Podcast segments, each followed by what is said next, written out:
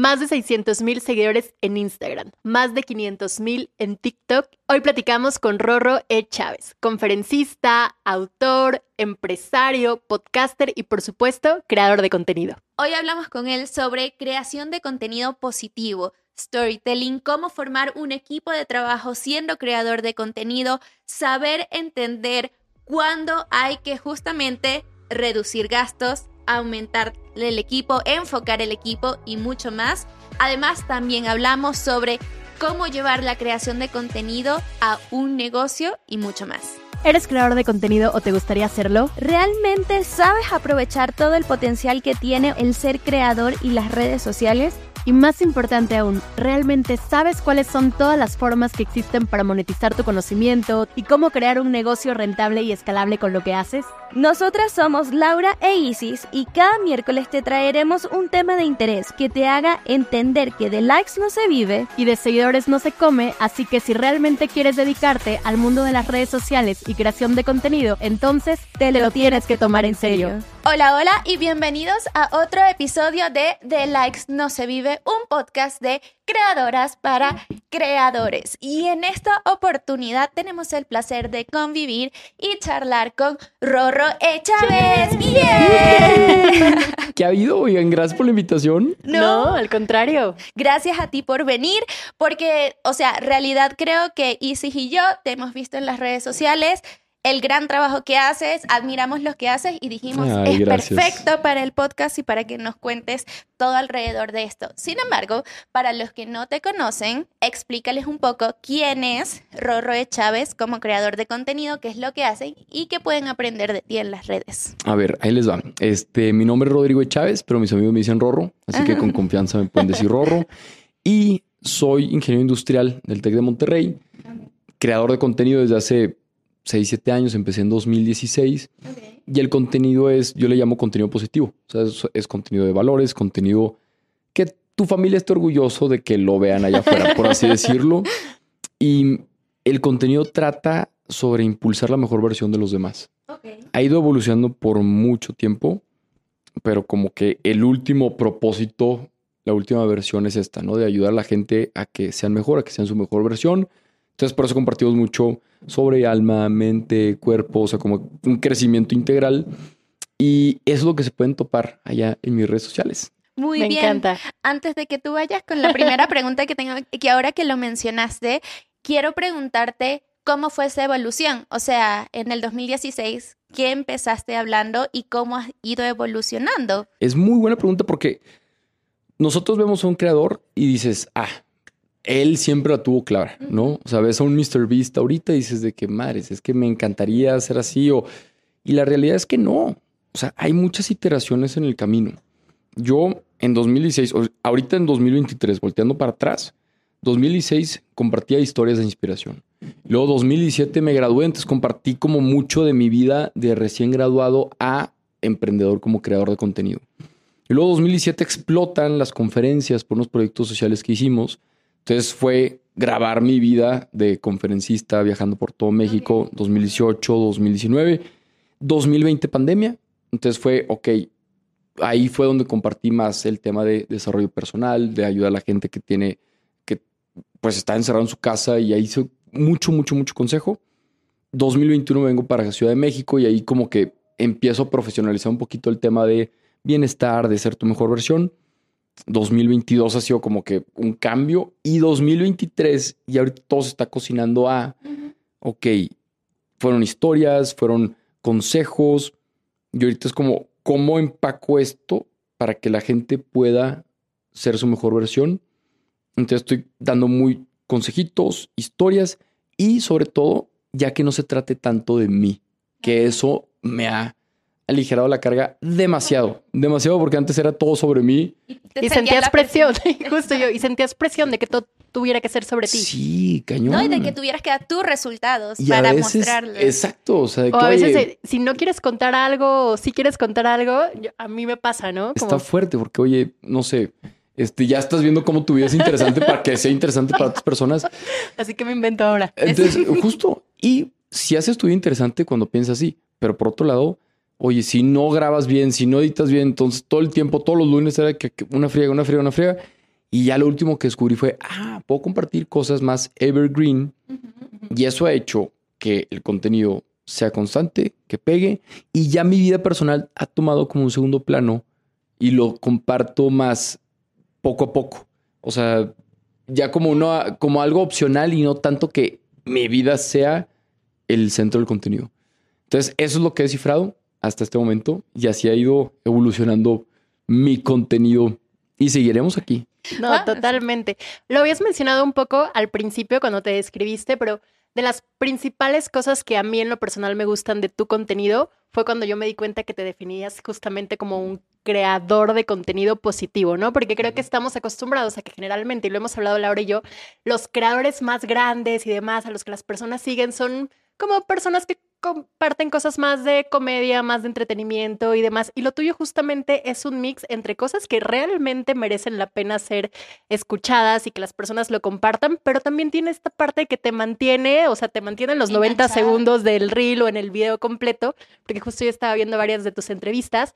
Pero a mí me gustaría saber un poquito más cómo llegaste a este concepto de creador positivo. A ver, este, yo tengo sobrinas, tengo 14 sobrinos y sobrinas. O sea, sí soy pues el tío cool.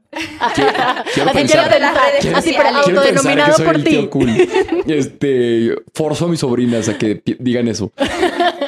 Entonces, como que desde que empecé en 2015, pues, que se está cocinando esto, pues mi sobrina era que, oye, es que quiero ser como tal. Y yo veía su contenido y decía que, madre, cero chido. o sea, ¿por qué quieren ser como alguien que está tronando un huevo en la cabeza? ¿Sabes?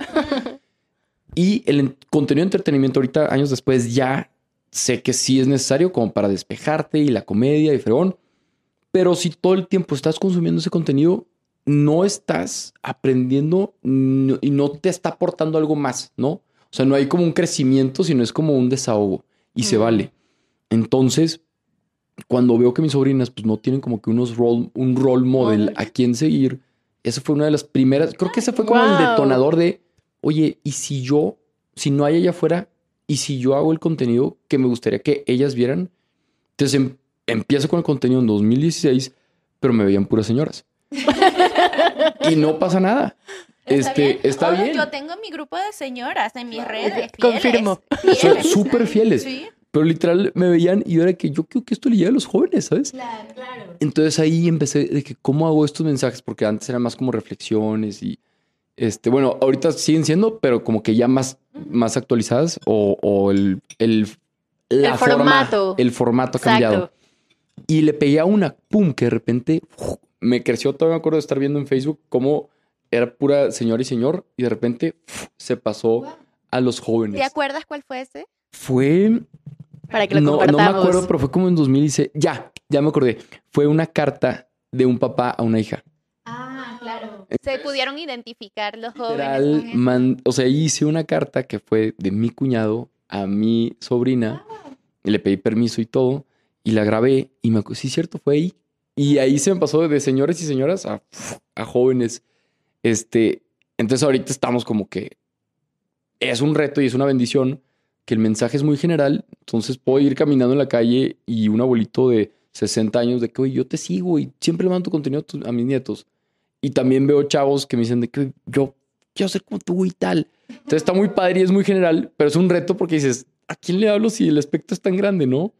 Este, de edades. Claro. Entonces es uno de mis retos actuales ese. Al final le estás hablando a alguien que básicamente tiene el interés de sí conocer estas historias, pero de saber o sentirse también de que pueden lograr cosas, porque las historias que compartes son de personas que han atravesado por situaciones, que han logrado cosas, de que de una u otra forma han tenido cierta transformación en su vida. Y creo que de la forma también como lo haces, y creo que por también quién eres tú, que eres bastante joven, cualquiera se puede relacionar, porque puedes compartir historias de alguien que es tiene cierta edad, o sea, muchísimo más grande, y entonces las personas de esa edad dicen, ah, pero yo también puedo.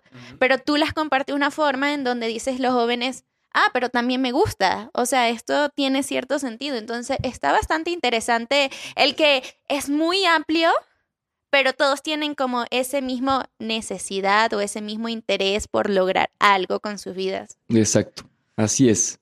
Me encanta, me encanta. Ahora, este, mm, Ah, es que yo tengo esa muletilla, les digo, ahora, todo el tiempo. La parte, quiero saber también un poco en cuestión del storytelling, porque una de las cosas que creo que batallamos la mayoría de los creadores de contenido, y yo me incluyo dentro de esta, es la estructura o un formato en donde se pueda contar una historia y justamente retener a las personas por todo el tiempo del video. O sea, creo que Isis es muy al estilo mío en el sentido de más estructurado, son siete tips, un concepto, esta estrategia y demás es muy educacional. Pero realmente tú cuentas historias. Pero tú cuentas historia. ¿Cómo diste con eso? ¿Fue algo que te salió natural? ¿Fue algo que estudiaste? ¿Tienes una fórmula para crear este tipo de contenido? ¿Cómo es la situación ahí? Me encanta. Ahí te va. Queremos conocer tu proceso creativo, básicamente. Exacto. Aparte, soy, sí soy bien estructurado. Este, como buen ingeniero. Me daba, me daba la impresión, ingeniero industrial, por supuesto, procesos. Ajá. Ven, a mí siempre me ha, contado, me ha gustado contar historias. Entonces, la primera vez que aprendí a contar historias fue pura imitación. O sea, yo veía videos de gente contando historias o veía conferencias y decía que, ah, yo creo que yo puedo contar historias. Entonces me empiezo a grabar y empiezo a contar historias y todavía recuerdo que hice un video antes de que Trump fuera presidente. Esto fue en 2016. Hice un video de Trump este, hablando del muro, pero era como una historia que creo que trataba de Jesús. Este, y ese video duró 15 minutos y tuvo millones de views. O sea que una buena retención. Y video en vivo, sin edición, o sea, era contando la historia. Entonces, esa fue mi primera como manera de contar historias fue observando. Y luego, este, un, hay una consultora en Monterrey que se llama Astrolab, que es una consultora de storytelling. Y justo me invitan a un taller. De que hoy te queremos invitar a un taller, nos encantaría para reforzar tus estabilidades de storytelling. Y pues total que fui al taller. El taller se me inspira, me encantó, me fascinó. De ahí salió una gran amistad que se llama Oscar Ramírez, uno de los fundadores de Astrolab. Y justo en ese taller había muchas estructuras, me acuerdo de todas, la que más se me quedó, como para no abrumar mucho a la gente ahorita, es la pera. Y la pera es punto, ejemplo, razonamientos y aprendizaje. Entonces el punto es el gancho, de qué va a tratar. El ejemplo es la historia, ¿no? Entonces ahí platicas un poquito de la historia. Razonamientos es los argumentos o las razones que soportan esa historia. Y el aprendizaje, la acción, el, o sea, la última, la conclusión ahí es donde dices la frase matadora, ¿no? O sea, lo que, hace... que también va mucho más hacia tu opinión. O sea, pues, lo otro... Es como la conclusión de la historia. Ok. Entonces, conozco la pera y le empiezo a usar en muchos guiones que estaba muy ad hoc. Y en muchos de mis podcasts, si se fijan a partir de ahora, si se van a los primeros, tienen, esa estructura. Sí, sí, sí. De que, por ejemplo, hoy grabé, este, eran Ahí estaban cinco prácticas para poder cultivar buenas relaciones. Ahí está el punto. Y luego el ejemplo es, este, la vez pasada estaba platicando con un amigo y pues, estamos viendo que hace mucho no nos vemos, ¿no? O sea, que nos estamos haciendo cuentas y, oye, la última vez que nos vimos fue hace seis meses y queremos cultivar nuestra relación. Entonces, pues como que nos pusimos las pilas para ver cómo podemos mejorar la, la amistad. Entonces ahí te van lo que vamos a empezar a hacer. Ahí te van cinco prácticas, ta, ta, ta, ta. Y al final ya es como que el remate, ¿no? De que, oye, si ya sabemos que el secreto de la felicidad es en cultivar buenas relaciones, ¿por qué no lo estamos haciendo?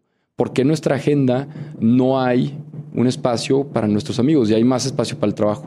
Claro. Entonces, ya Tiene sentido. Ya ahí ya tienes una la historia, estructura, claro. la estructura, un pera, y ya tú juegas con él, pero esa estructura a mí me ha funcionado bastante. Ojo, y hay, muchas estructuras, hay una donde ocupas como el villano de la historia, el héroe de la historia y demás, pero creo que ahí es la que a cada uno como creador le funcione. Creo que también depende mucho del qué es tú lo que estás buscando. Sí, exacto. O sea, por ejemplo, si es un contenido corto o un pitch, creo que la pera está perfecta. Si es una historia más larga, como de marca, hay una que se llama narrativa, mm. que es antes, luego, entonces y en un futuro. Y, o sea, más el journey del héroe ahí. Exacto. Este es como un journey tal cual, pero luego está la del héroe y ahí sí te vas a una persona, ¿no? De que una persona que tiene un problema, que conoce un guía, que lo invita a la acción, que tiene trials, ¿no? Hay un video en TED buenísimo de TEDx que explica todo esto del animado. Está increíble, se los voy a pasar ahorita. Sí, sí, sí, Y se los para convertimos. para que lo Y lo ponemos aquí en la descripción, porque ese, ese video lo he visto 10 veces. Está demasiado bien hecho. Es una animación, es como un. Sí, es como una caricatura muy bien hecha y te explica la, el journey del héroe. Y hay una que se llama Contraste, que lo uso mucho en las conferencias, que es status quo, visión y llamada a la acción. Y esta estructura está probada, que es la más aplaudida en los discursos de políticos. Entonces tú dices de que, oye, a ver, ya cuando estás cerrando así la plática, de que, pero a ver, tenemos una ciudad llena de inseguridad, con contaminación, con corrupción, o sea, dices el status quo. Pero yo imagino una ciudad en donde todos seamos libres de caminar, en donde no haya corrupción, en donde todo esté verde, ahí está la visión, ¿no? Por eso necesito que voten por mí, por eso necesito que hagan esto, por eso la acción. Y ahí es de que... Ah, y se siente padre. Se siente padre, claro. Oye, me encanta lo que dices porque es realmente cómo se le da estructura a las cosas. A veces la gente puede ver un video, un reel de 90 segundos, un video de 5 minutos, 10, 15 minutos en YouTube, pero la realidad es que hay toda una estructura detrás. Pero también eso, siendo honestos, es cuando a veces la creatividad nos fluye y demás, pero otra cosa que nos pasa mucho como creadores de contenido, bueno, al menos a mí me pasa, a Laura también, son los bloqueos creativos. Y queremos saber cómo lidias tú con ellos y qué consejos puedes darles.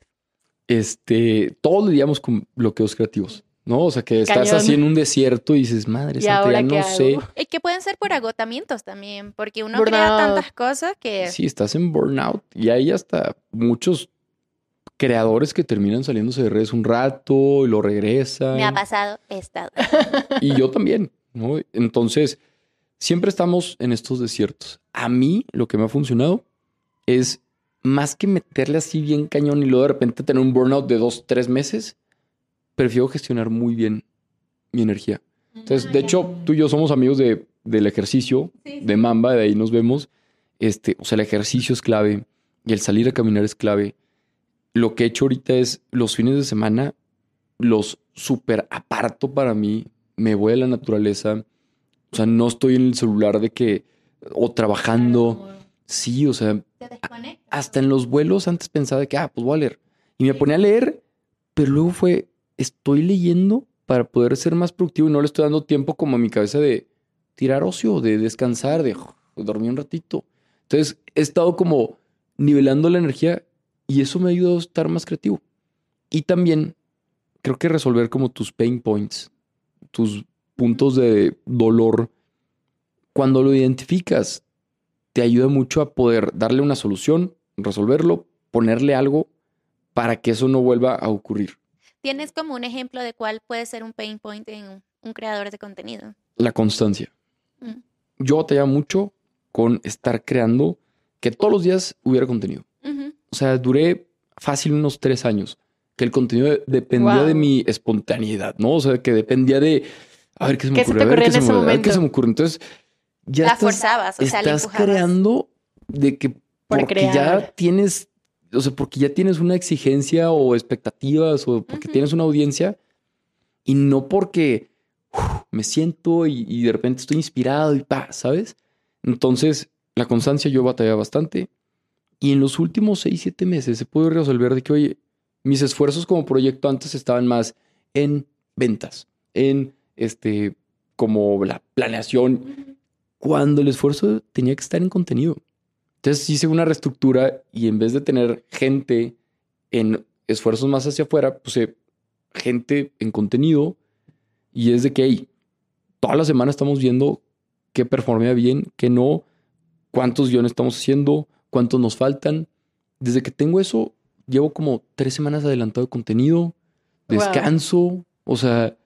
Aquí, aquí viene una pregunta con eso que estás diciendo, porque creo que también para quienes nos dedicamos a esto y es nuestro negocio y es de lo que vivimos básicamente, una de las cosas que mencionan mucho es no dejes de lado también la parte de negocio. Y ahorita tú estás mencionando que te estás enfocando más en la creación de, o sea, que estás dirigiendo más esfuerzo en la parte de contenido y que, o sea, que eh, eh, el equipo lo redirigiste más a eso y la parte de negocio tal vez te despejaste un poco. Pero ¿cómo lidia uno de decir, güey, igual, o sea, sí el contenido, pero y los reales, como yo digo en este podcast, cómo, cómo más que nada, yo creo que cómo llegaste a eso, porque entiendo que realmente primero tu enfoque, sí, claro, hay que vender, hay que, ¿no? O sea, tratar de estar aquí, estar allá, y luego te diste cuenta, oh, híjole, igual lo estoy enfocando mal, lo estoy enfocando mal y realmente mis esfuerzos tienen que estar más en la creación de contenido, pero ¿cómo llegas a este punto?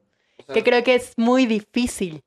Este, no fue como un apago negocio y prendo contenido. Más bien tenía son, gente enfocada en, negocio, en el negocio de que, oye, vende más, vende más.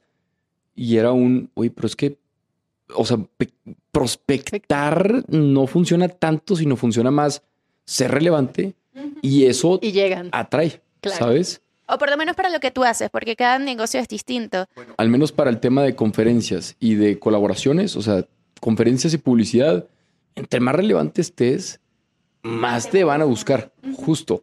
Las marcas tienen sus propios tiempos, las conferencias en instituciones educativas pues tienen sus propios te tiempos. luego y te llegan y es como tú jamás le hubieras ido a tocar la puerta porque ni sabías que o si incluso si tú haces el esfuerzo de tocar la puerta, probablemente te van a decir, oye, ahorita el presupuesto ya lo asignamos, oye, ya ahorita sí, no, tenemos ningún evento. Qué sé Entonces, y lo he platicado con distintas personas que se dedican al tema de influencer marketing y la estrategia es, oye, pues más que salir, es hacer cosas para atraer.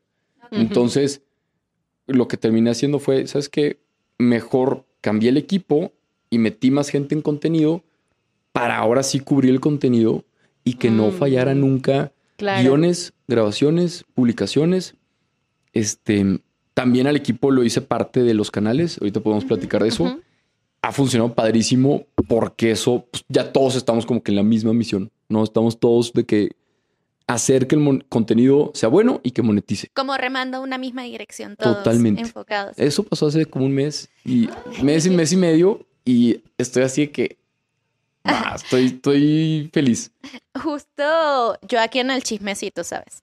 Porque Venga, chismecito. es que como, como dijiste, nosotros entrenamos juntos. Y entonces es como, no sé por quién o no sé dónde escuché, justamente me llegó lo de que habías reestructurado tu equipo. Y creo que es una parte súper vital para quienes se dedican a esto de la creación de contenido, el saber cómo empezar o por dónde empezar a tener la parte de un equipo, quién contratar y por lo que tú estás diciendo, lo que hiciste ahorita fue reestructurarlo y supongo que hubo movimientos, o sea, es como gente vino, gente se fue y demás. O sea, te lo pregunto porque empezaste hace mucho. ¿Cuándo tú tomaste la decisión de empezar a contratar a personas para tu equipo? ¿Qué pensabas en ese momento que eran las personas claves y por qué las contrataste? Y ahorita que reestructuraste, ¿cómo fue ese cambio? A ver, son en su mayoría fue intuición, no fue tanto de que viendo la data, o sea, quizá malamente o no, pero yo estaba solo y cuando ya dije, necesito a alguien que me ayude, fue una vez que nos contrataron por una conferencia y como que nos quisieron pagar, entonces pues, tú eres el conferencista, no te puedes estar peleando con el que, o sea, no deberías de estarte peleando con el que no te quiere pagar. ¿Cuánto tiempo estuviste tú solo? Yo estuve en 2016 a finales del 2017. O sea, estuve un año. Un año. Este, pero lo mío fue muy exponencial. Entonces también cada quien depende de sus tiempos. Sí, sí. finales de 2017, una conferencia que no nos querían pagar. Entonces ahí entra un abogado que después se termina siendo nuestro administrador, que después de eso a él se le ocurre la idea de hacer una agencia de influencers y así terminó siendo mi primer manager. Este, entonces esa etapa fue como del 2018 inicios a 2020 inicios. O sea, dos años. Entonces, ahí haz de cuenta que fue una etapa muy bonita, de mucho crecimiento. O sea, todavía me acuerdo que Mau este, me dijo de que, cabrón, vienen muchas conferencias, ¿estás listo? Y yo, estoy listo. O sea, él te conseguía y hacía los tratos con las de las conferencias. Más bien, todo lo que nos caía a mí ya lo gestionaba. y a los otros influencers él lo gestionaba. Oh, y lo hacía muy, muy bien. Y todavía me acuerdo que me dice, se vienen buenas conferencias. Y yo, venga. Mayo 2018 di 22 conferencias. Wow. Fue, o sea, sufrí. En un mes. En, un, mes, en un mes. En un mes. O sea, estuve viajando así, ta, ta, ta, ta, ta. Padrísimo. Pero llegó un momento en donde me subió un escenario y me cansé. O sea, sentí así como cansancio, como bofeado de que no estaba comiendo bien, no estaba haciendo ejercicio, no estaba durmiendo bien. Entonces ahí fue como un, tengo que cuidarme y tengo que poner como que ciertos límites. O sea, se vale, sí, este, pegarle y, hacer lana y, e impactar y todo. Pero si eso va a costa de tu bienestar, pues no va a durar tanto el juego. Entonces, 2017 finales a 2020 inicios, no, 2018, 2018 inicios, 2020 inicios, estaba yo en agencia. Luego, yo lo que me doy cuenta es, ¿sabes qué? Quiero, más que estar en una agencia, quiero construir mi propio equipo. Por un tema de liderazgo, por un tema de tu propia filosofía, por un tema de más sostenibilidad del proyecto. Entonces, 2020 inicios, tomo la decisión, me salgo de esta agencia y ahí es cuando digo, ¿sabes qué? Le voy, voy a construir mi propio equipo, gente con mi propia filosofía. Entonces ahí dije, pues necesito a alguien que haga algo, que haga el trabajo que hace la agencia, que era administrar lo que a mí me caía. Entonces así es como llegan personas a mi vida. Este, después de ahí viene la pandemia. Entonces inicio una membresía y la membresía llega, se metieron como 300 personas. Wow. Y en esas de que de repente hubo una persona que me regañó, me dijo, oye, es que no nos pones atención y esto y lo otro. Y me mandó como cinco voice notes de que ta, ta, ta, ta. Le dije, tengo que contratar a ella. Este, entonces le hablé, se llama Lucía, le hablé, le dije, Luchis, pues quieres trabajar conmigo. Y me dijo, órale. Yo venía buscando cobre y encontré oro, ¿no? y así es como llega eh, Lucía. Luego después, o sea, sí, como contestando la, contestando la pregunta, una vez que te rebasa el trabajo, ahí es donde vas contratando gente. Y esto es un error que tuve y que le puede pasar a muchos. No contrates antes de tiempo. O sea, asegúrate, asegúrate de que tus ingresos sí puedan mantener. Justo es lo que te iba a preguntar. Que sí puedan mantener a tu equipo. Porque yo tenía mi equipo, dos personas, y luego después tuve tres, y los ingresos no crecieron a la, a la, par del equipo. A la, par, del, equipo. Pero sí, un año después crecieron los sueldos. Otro año después crecieron los sueldos. Claro, como todo equipo. Como o sea, todo equipo, necesitas ir creciendo los sueldos. Y otro año después crecen los sueldos y ya somos tantas personas y el ingreso, como entra, se va. Entonces te das cuenta y te dicen en consultoría, oye, pues tú no tienes un negocio, tienes algo para mantener a tu equipo y literal, es algo donde entra, sale, entra, sale, entra, sale. Entonces ahí es donde tienes que tomar las decisiones difíciles de, a ver, ¿dónde está el recurso que está generando más? Y pues ahí es donde dices, sabes que pues el contenido es lo que genera, entonces es darle foco al contenido y ahí es donde dice la reestructura y, ok, a ver, vamos a hacer ahora que el canal monetice lo suficiente para mantener al equipo y ya teniendo al equipo con un porcentaje de la monetización, ya todos estamos cuidando los costos. Entonces, esa es como la nueva estructura que es de que, ah.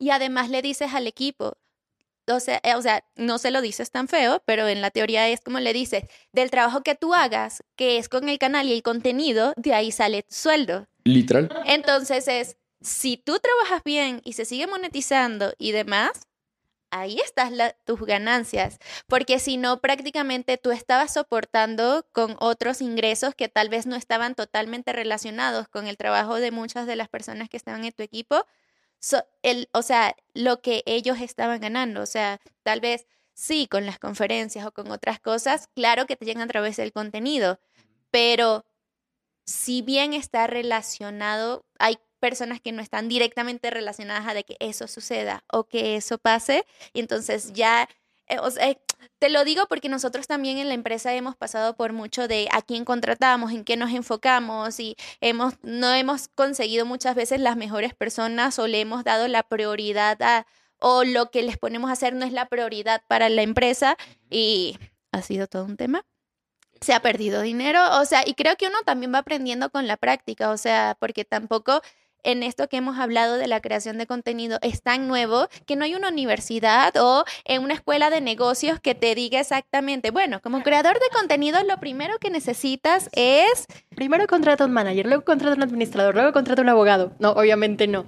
Pero justo lo que dices es súper importante y saber analizar esto y saber que era lo que hemos dicho en otros episodios, cómo crear un negocio alrededor de, de la creación de contenido y también darte cuenta de ciertas cosas y cómo lograr hacer un negocio que sea escalable. Si tú te diste cuenta y rentable, ¿no? obviamente que básicamente estaban, estabas trabajando, estabas creando para pagar la nómina y dijiste, ¿cómo hago sostenible que yo pueda tener a mi equipo, no? Sobre todo porque obviamente al ser creadores, los ingresos siempre son distintos, ¿no? Hay meses súper buenos, hay Muy variables. Sí, exacto. Igual y tenemos a lo mejor ya más o menos mapeado cuánto es el promedio que ganamos, al menos en mi, en, mi caso pasa, pero de repente hay meses súper buenos, pero también hay veces que dices tú, bueno, igual y con el siguiente me recupero, pero entonces la importancia de crear algo que por lo menos vaya a soportar tu base de los gastos que tú tienes, justamente eso es eso es súper importante. Y si tú ya detectaste que a lo mejor con las plataformas eh, generando contenido aquí, logro pagar los sueldos, logro pagar los gastos fijos y demás.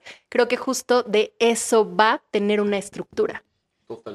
Por ejemplo, eh, nosotros también en la empresa tenemos varios canales de YouTube y también con las ganancias de los canales de YouTube para que se den una idea eh, y también con programas de afiliados que están ligados justo a videos de esos canales de YouTube, prácticamente se paga la nómina del equipo. Y ya nosotros también hacemos cursos y hacemos asesorías y trabajos con marcas y entre otras cosas, y eso está por encima. Viene la ganancia, Ahí viene la ganancia. Ah, de que... Está padre ese, como que esa, ese esquema, porque creo que le puede dar una muy buena guía a un creador de contenido.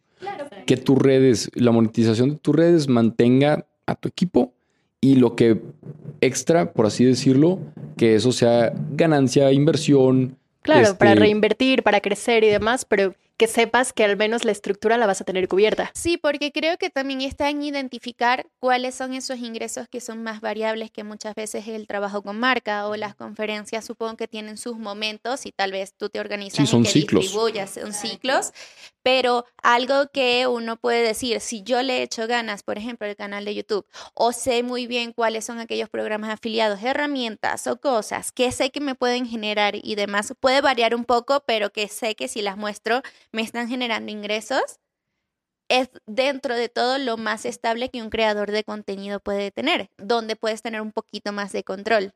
Me encanta.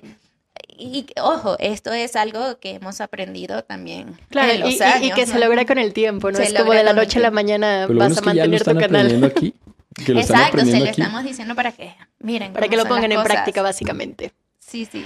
Hace ratito habías hablado de que posiblemente ese había sido alguno de tus errores como creador de contenido. Pero ¿cuál crees tú que ha sido así como de tu peor metida de pata? Mi peor metida de pata como creador de contenido. O alguna que se te venga a la mente.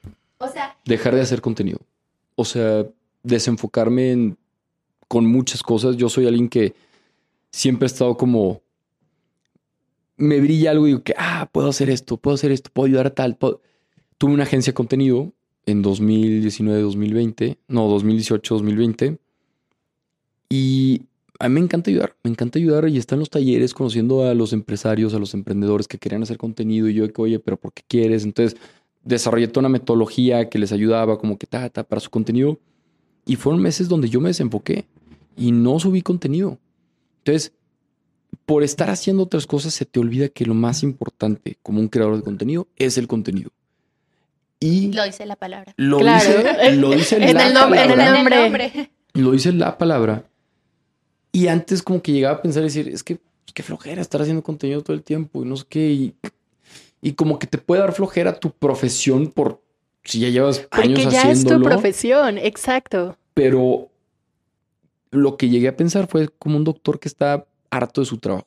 O sea, un doctor que está harto de ser doctor no es que esté harto de ser doctor, sino es porque no tiene el sistema que lo ayuda a estar bien descansado y a llegar al día siguiente con ganas y con pilas de hoy voy a salvar el mundo, ¿sabes?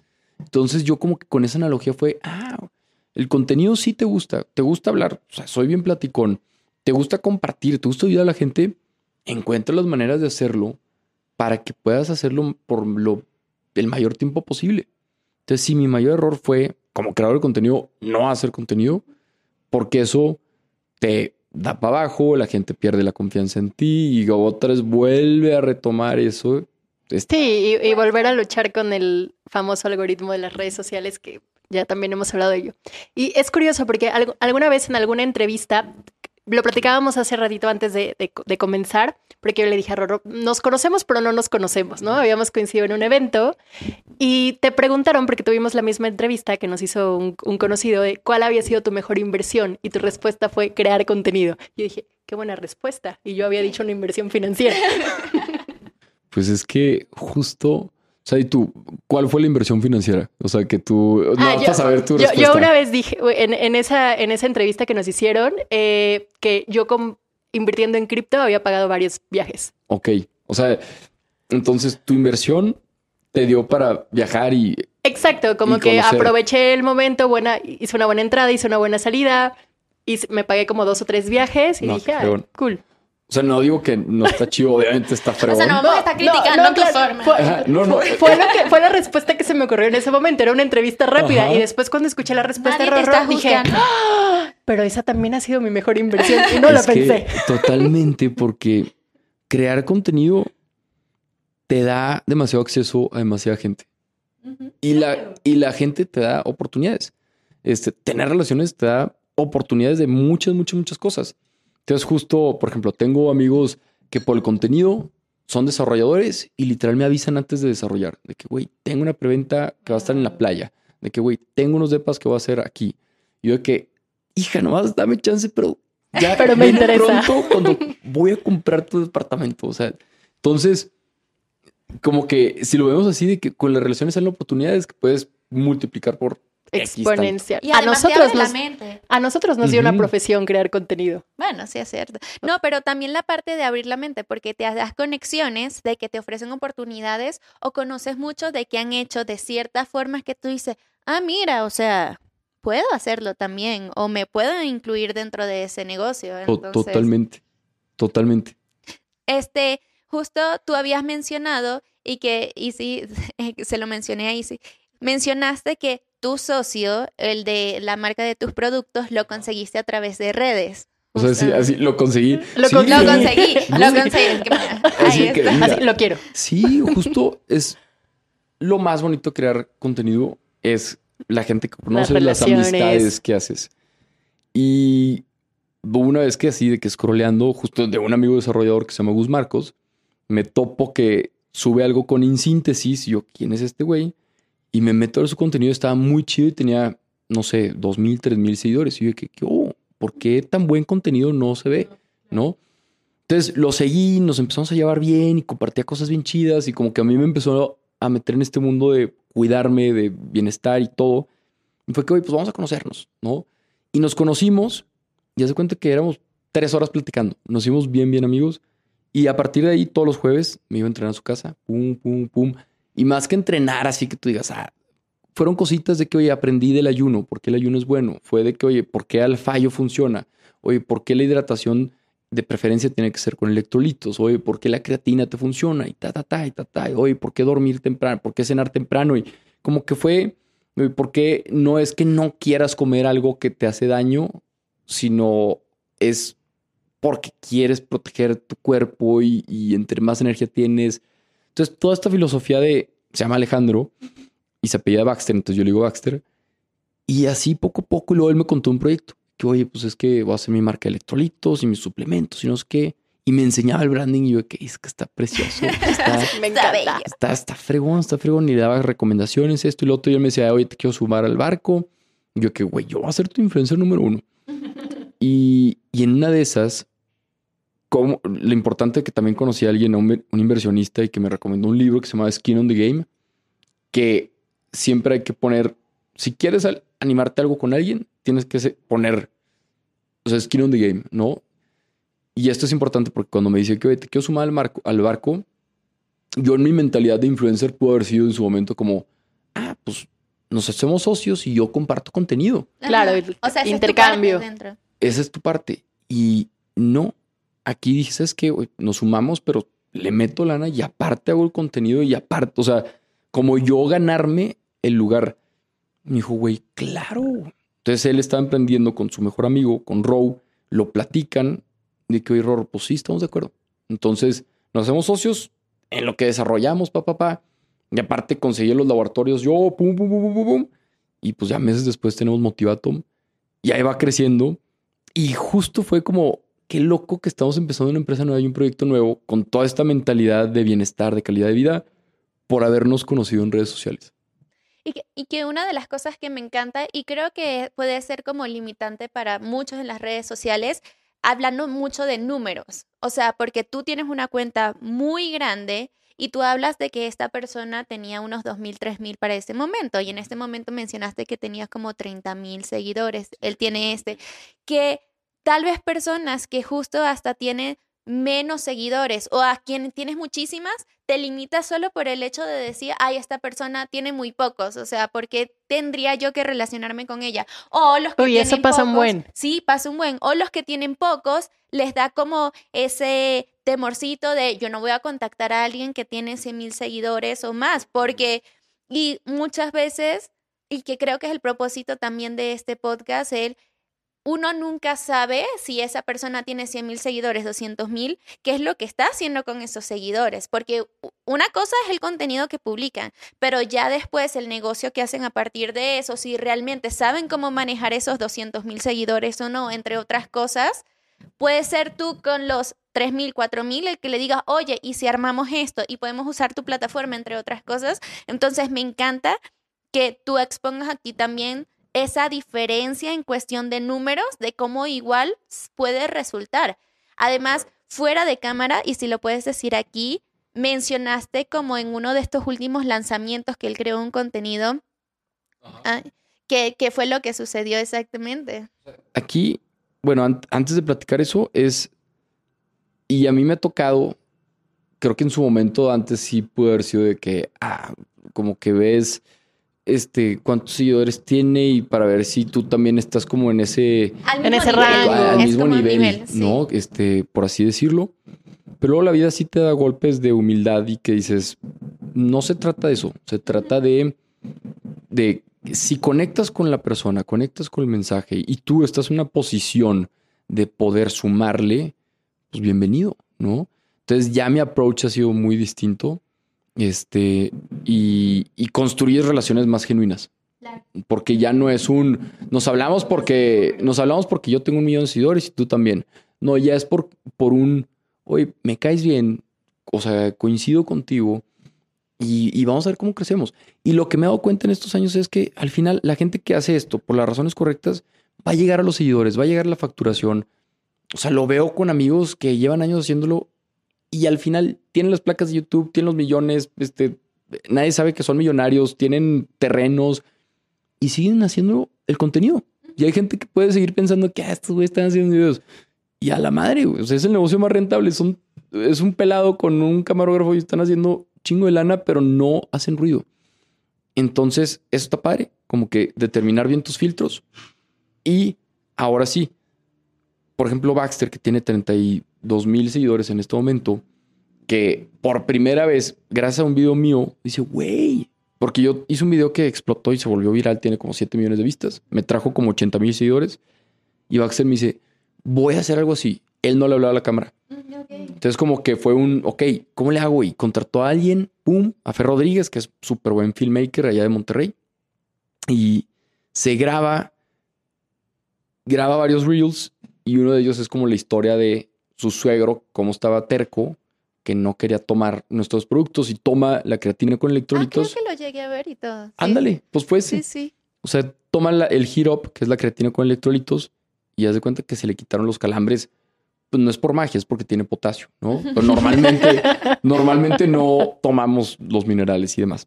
Entonces, ese video lo sube Baxter y con 30 mil seguidores, ¡pum! Tuvo 60 mil, 70 mil vistas, se dispararon las ventas de Motivato y todavía dijimos, oye, si ya el video está jalando bien, pues hay que meter dinero. Entonces le metimos un poquito más de publicidad y de 60 mil se fue a 100 mil y siguieron las ventas. Entonces también ahí es, oye, yo por ejemplo que tengo 600 mil seguidores, puedo hacer un reel y de repente 20 mil views, 30 mil. Uno que le va bien, 200 mil. Pero, pues Baxter, que tiene muchos menos, uno muy bien hecho, pues llegó a, a 100 mil views. Y, además, vendió. O sea, no es nada más que llegó a los videos, es como se generaron ganancias a partir de eso. Está automatizado. O sea, sí hay que decirlo. Si tú comentabas el video, al final del video decía, comenta electrolitos para mandarte DM. Pero eso es estrategia de venta al final. Pero. Y la gente comentó electrolitos y con ManyChat, o sea, para los creadores que están escuchando esto, ManyChat es este, automatizaciones con inteligencia artificial.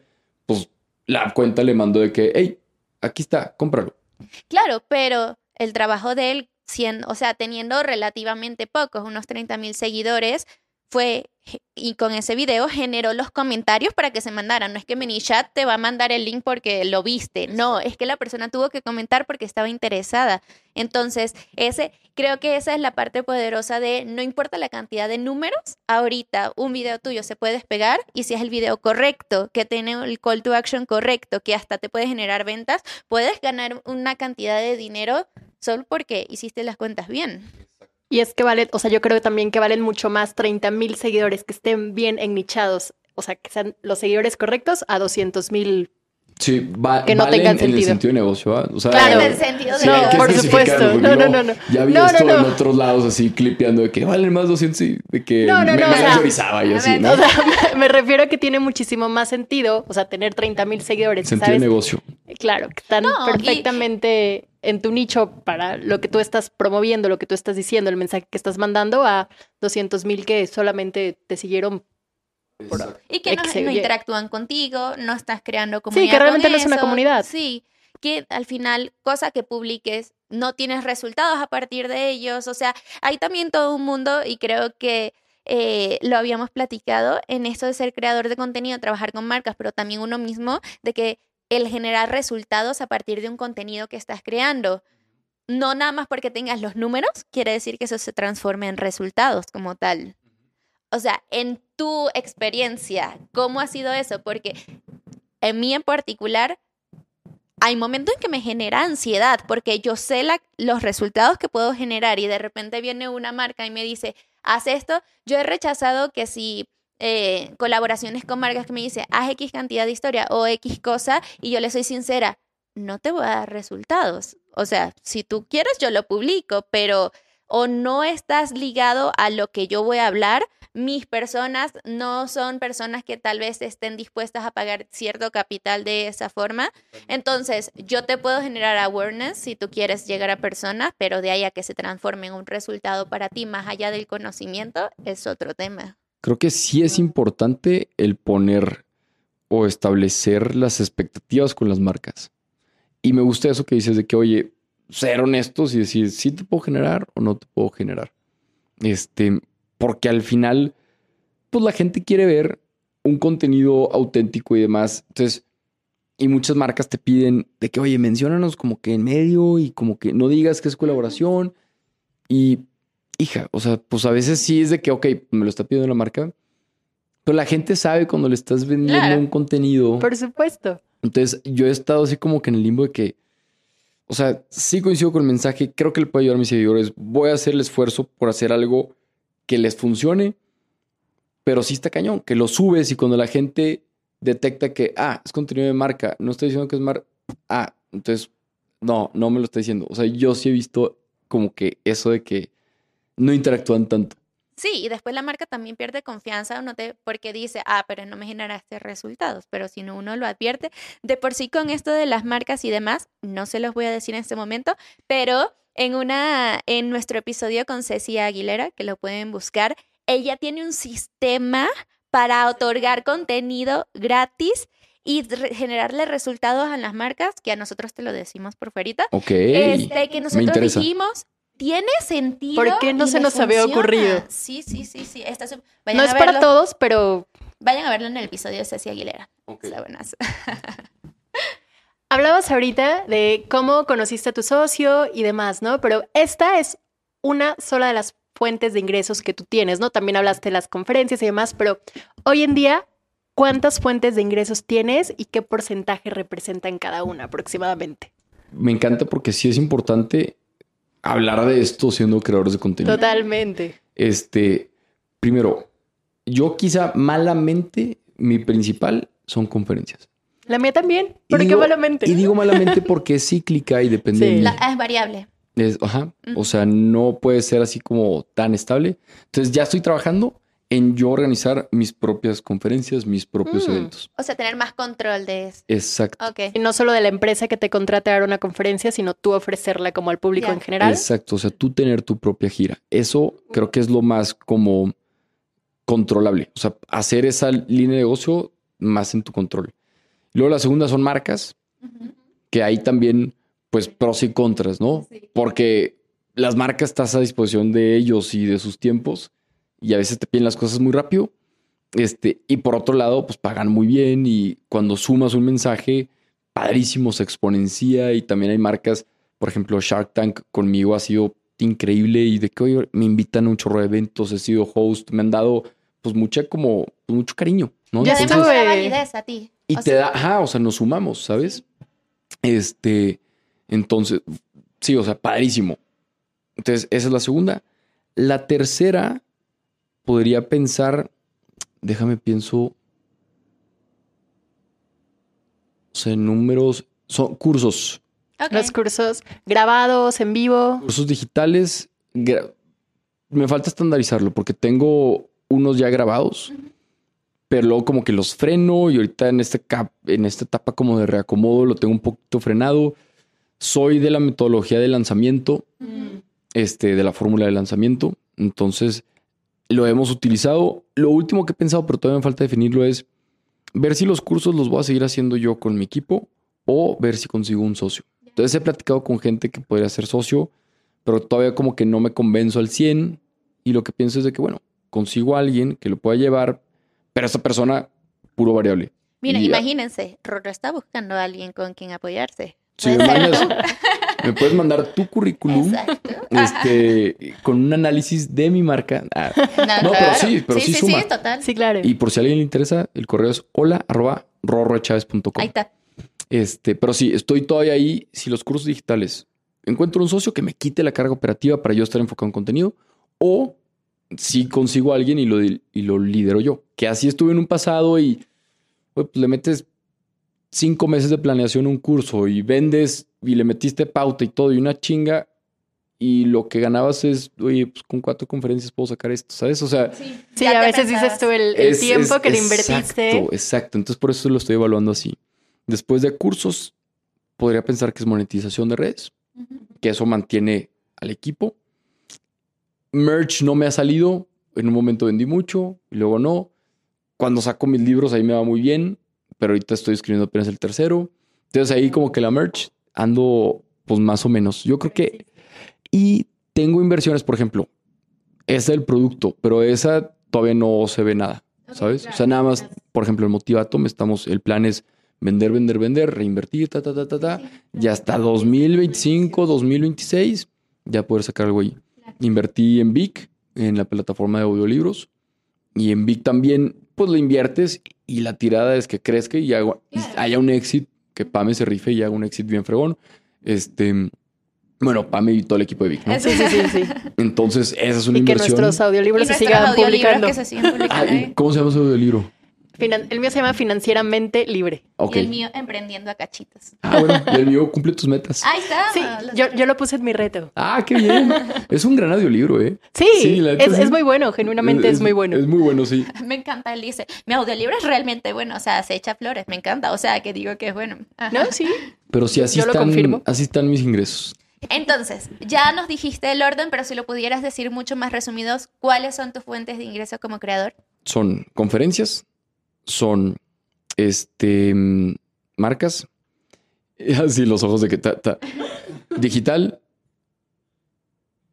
monetización de redes y merch. Perfecto. Tienes cinco en ese momento. Ah, y las inversiones. Y, nuevos, y, nuevos están las inversiones, nuevos negocios, pero todavía no se ve nada. Bueno, pero están ahí. Claro. Perfecto. Oye, y nos platicabas ahorita entonces de cuáles son tus fuentes, tus formas de crear ingresos, pero creo que una pregunta que también tenemos cuando empezamos a crear contenido es, a ti, en tu experiencia, ¿cuánto tiempo te demoraste en comenzar a monetizar? Uy, yo creo que yo fui muy privilegiado. A ver, yo empecé a crear en junio, julio 2016. Fue cuando empiezo. Y yo estaba en la universidad empiezo con videos en vivo en Facebook. Y de julio 2016 me graduó en abril 2017. Y yo quería vender mi contenido a marcas y nadie me pagaba marca.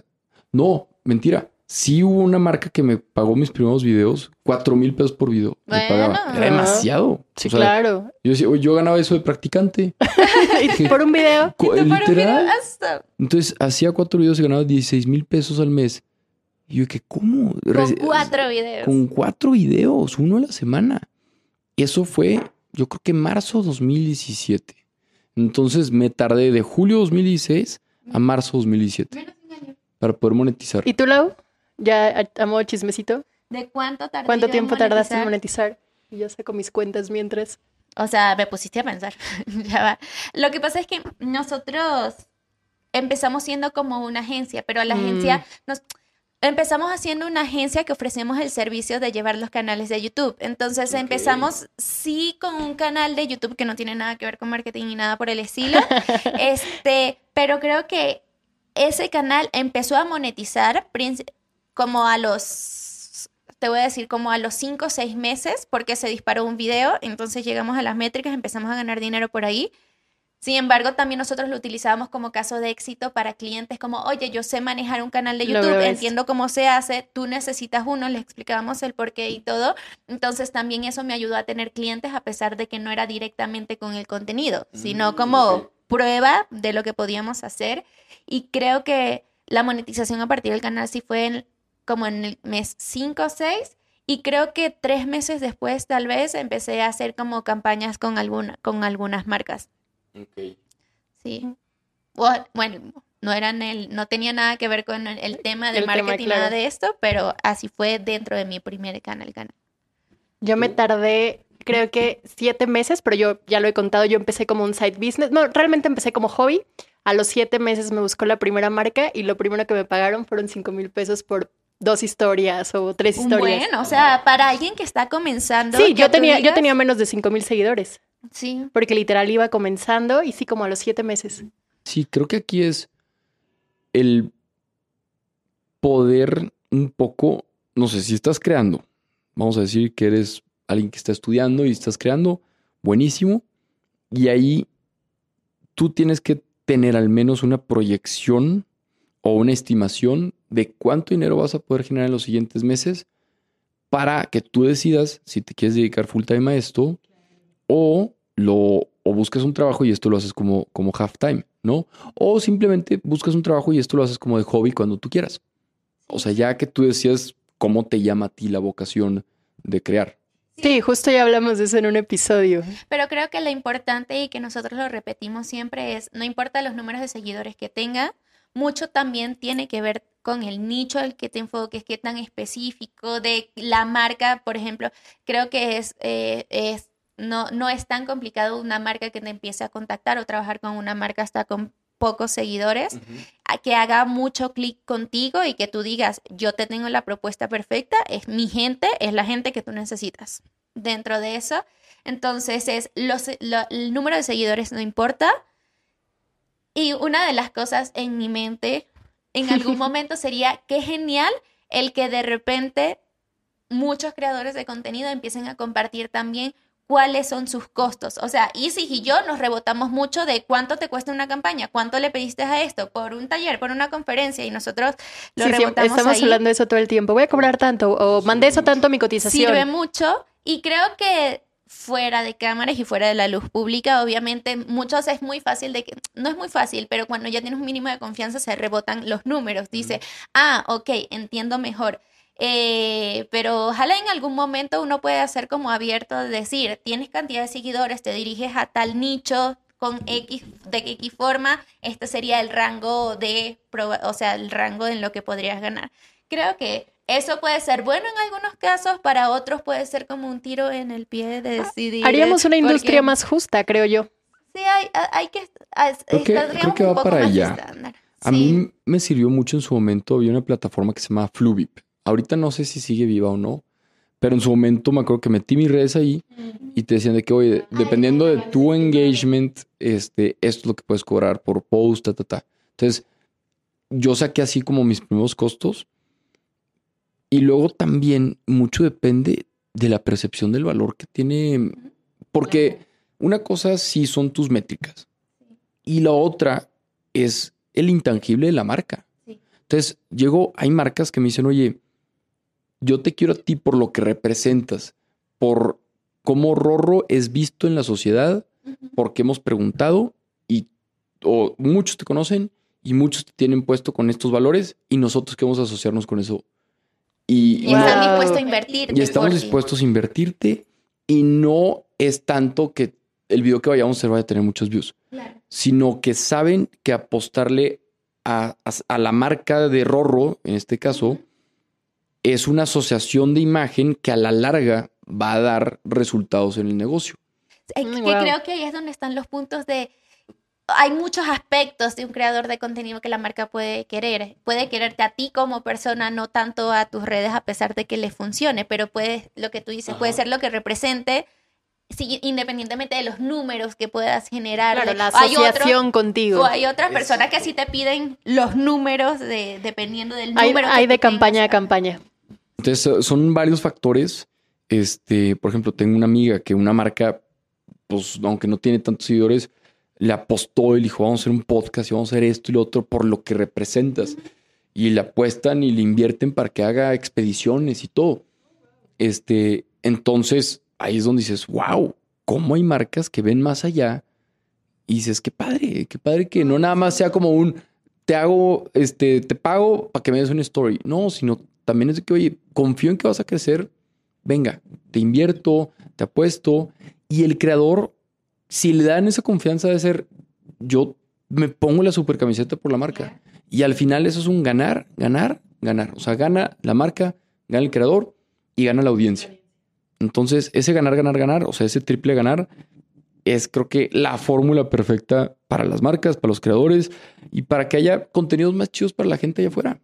Sí, sí, es, es todo un mundo. Sin embargo, creo que la, la plática ha estado buena. Sí, estuvo buena. Yo, no, yo no, yo, mira, yo no, se quedó sin agua. Y todavía, y todavía tengo muchas preguntas. Ok, continuando. Sí, la plática estaba muy buena, pero hay una sección que a nosotros nos gusta hacer con los invitados, que es de preguntas rápidas, pero que solo puedes contestar con una palabra. Ok. Entonces, ¿estás ready? ¿Estamos ready? ¿Estamos ready? Nacimos ready. Defínete personalmente en una palabra. Hijo hijo.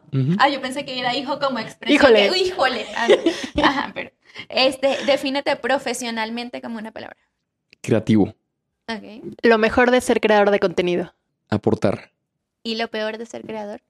¿Cómo se llama esto? Burden. O sea, como que pesa. Ok. Mm. Si solo pudieras seguir creando contenido en una red social, ¿cuál sería? ¿Y por qué? Esto sí. Instagram por su cercanía. Mm, ok. ¿Hasta dónde quisieras llegar como creador de contenido o cuál es el límite que hoy Rorro Chávez le ve como creador de contenido como profesión?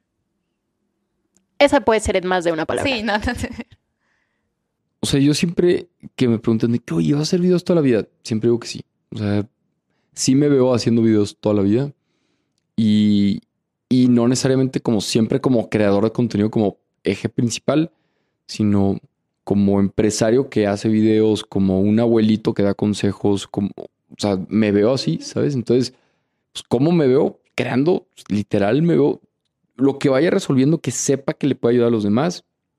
Es de que veo cómo lo hago, lo creo y, lo, y para servir más, ¿no? Entonces, me veo así.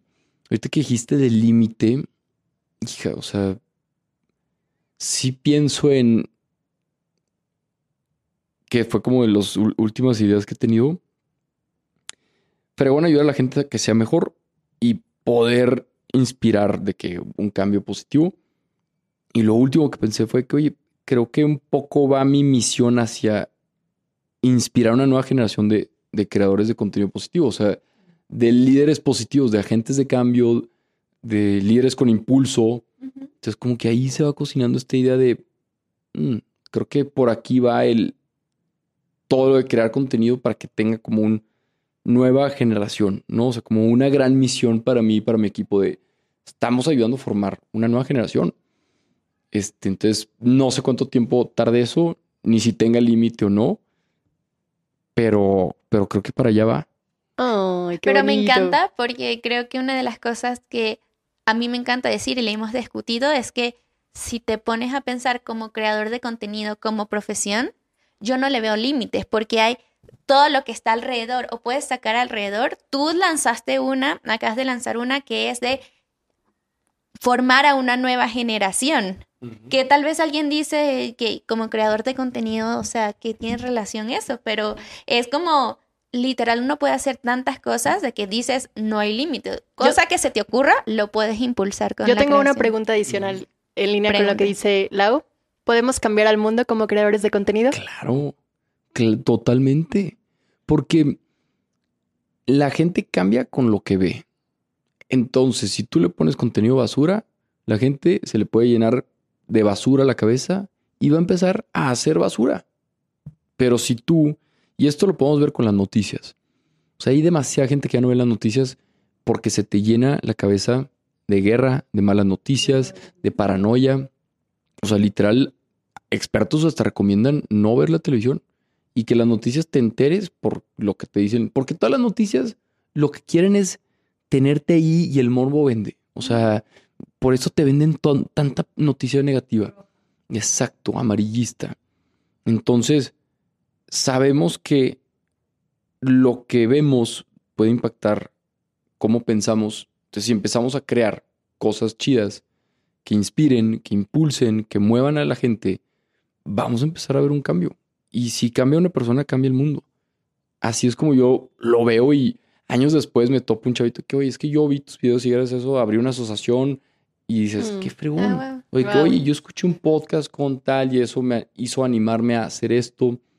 Y creo que a nosotros nos ha pasado que de repente vimos un contenido y fue que, ah, y te cae un 20, ¿no? Entonces, definitivamente un creador de contenido puede cambiar el mundo porque ahí están los ojos, están en las redes sociales.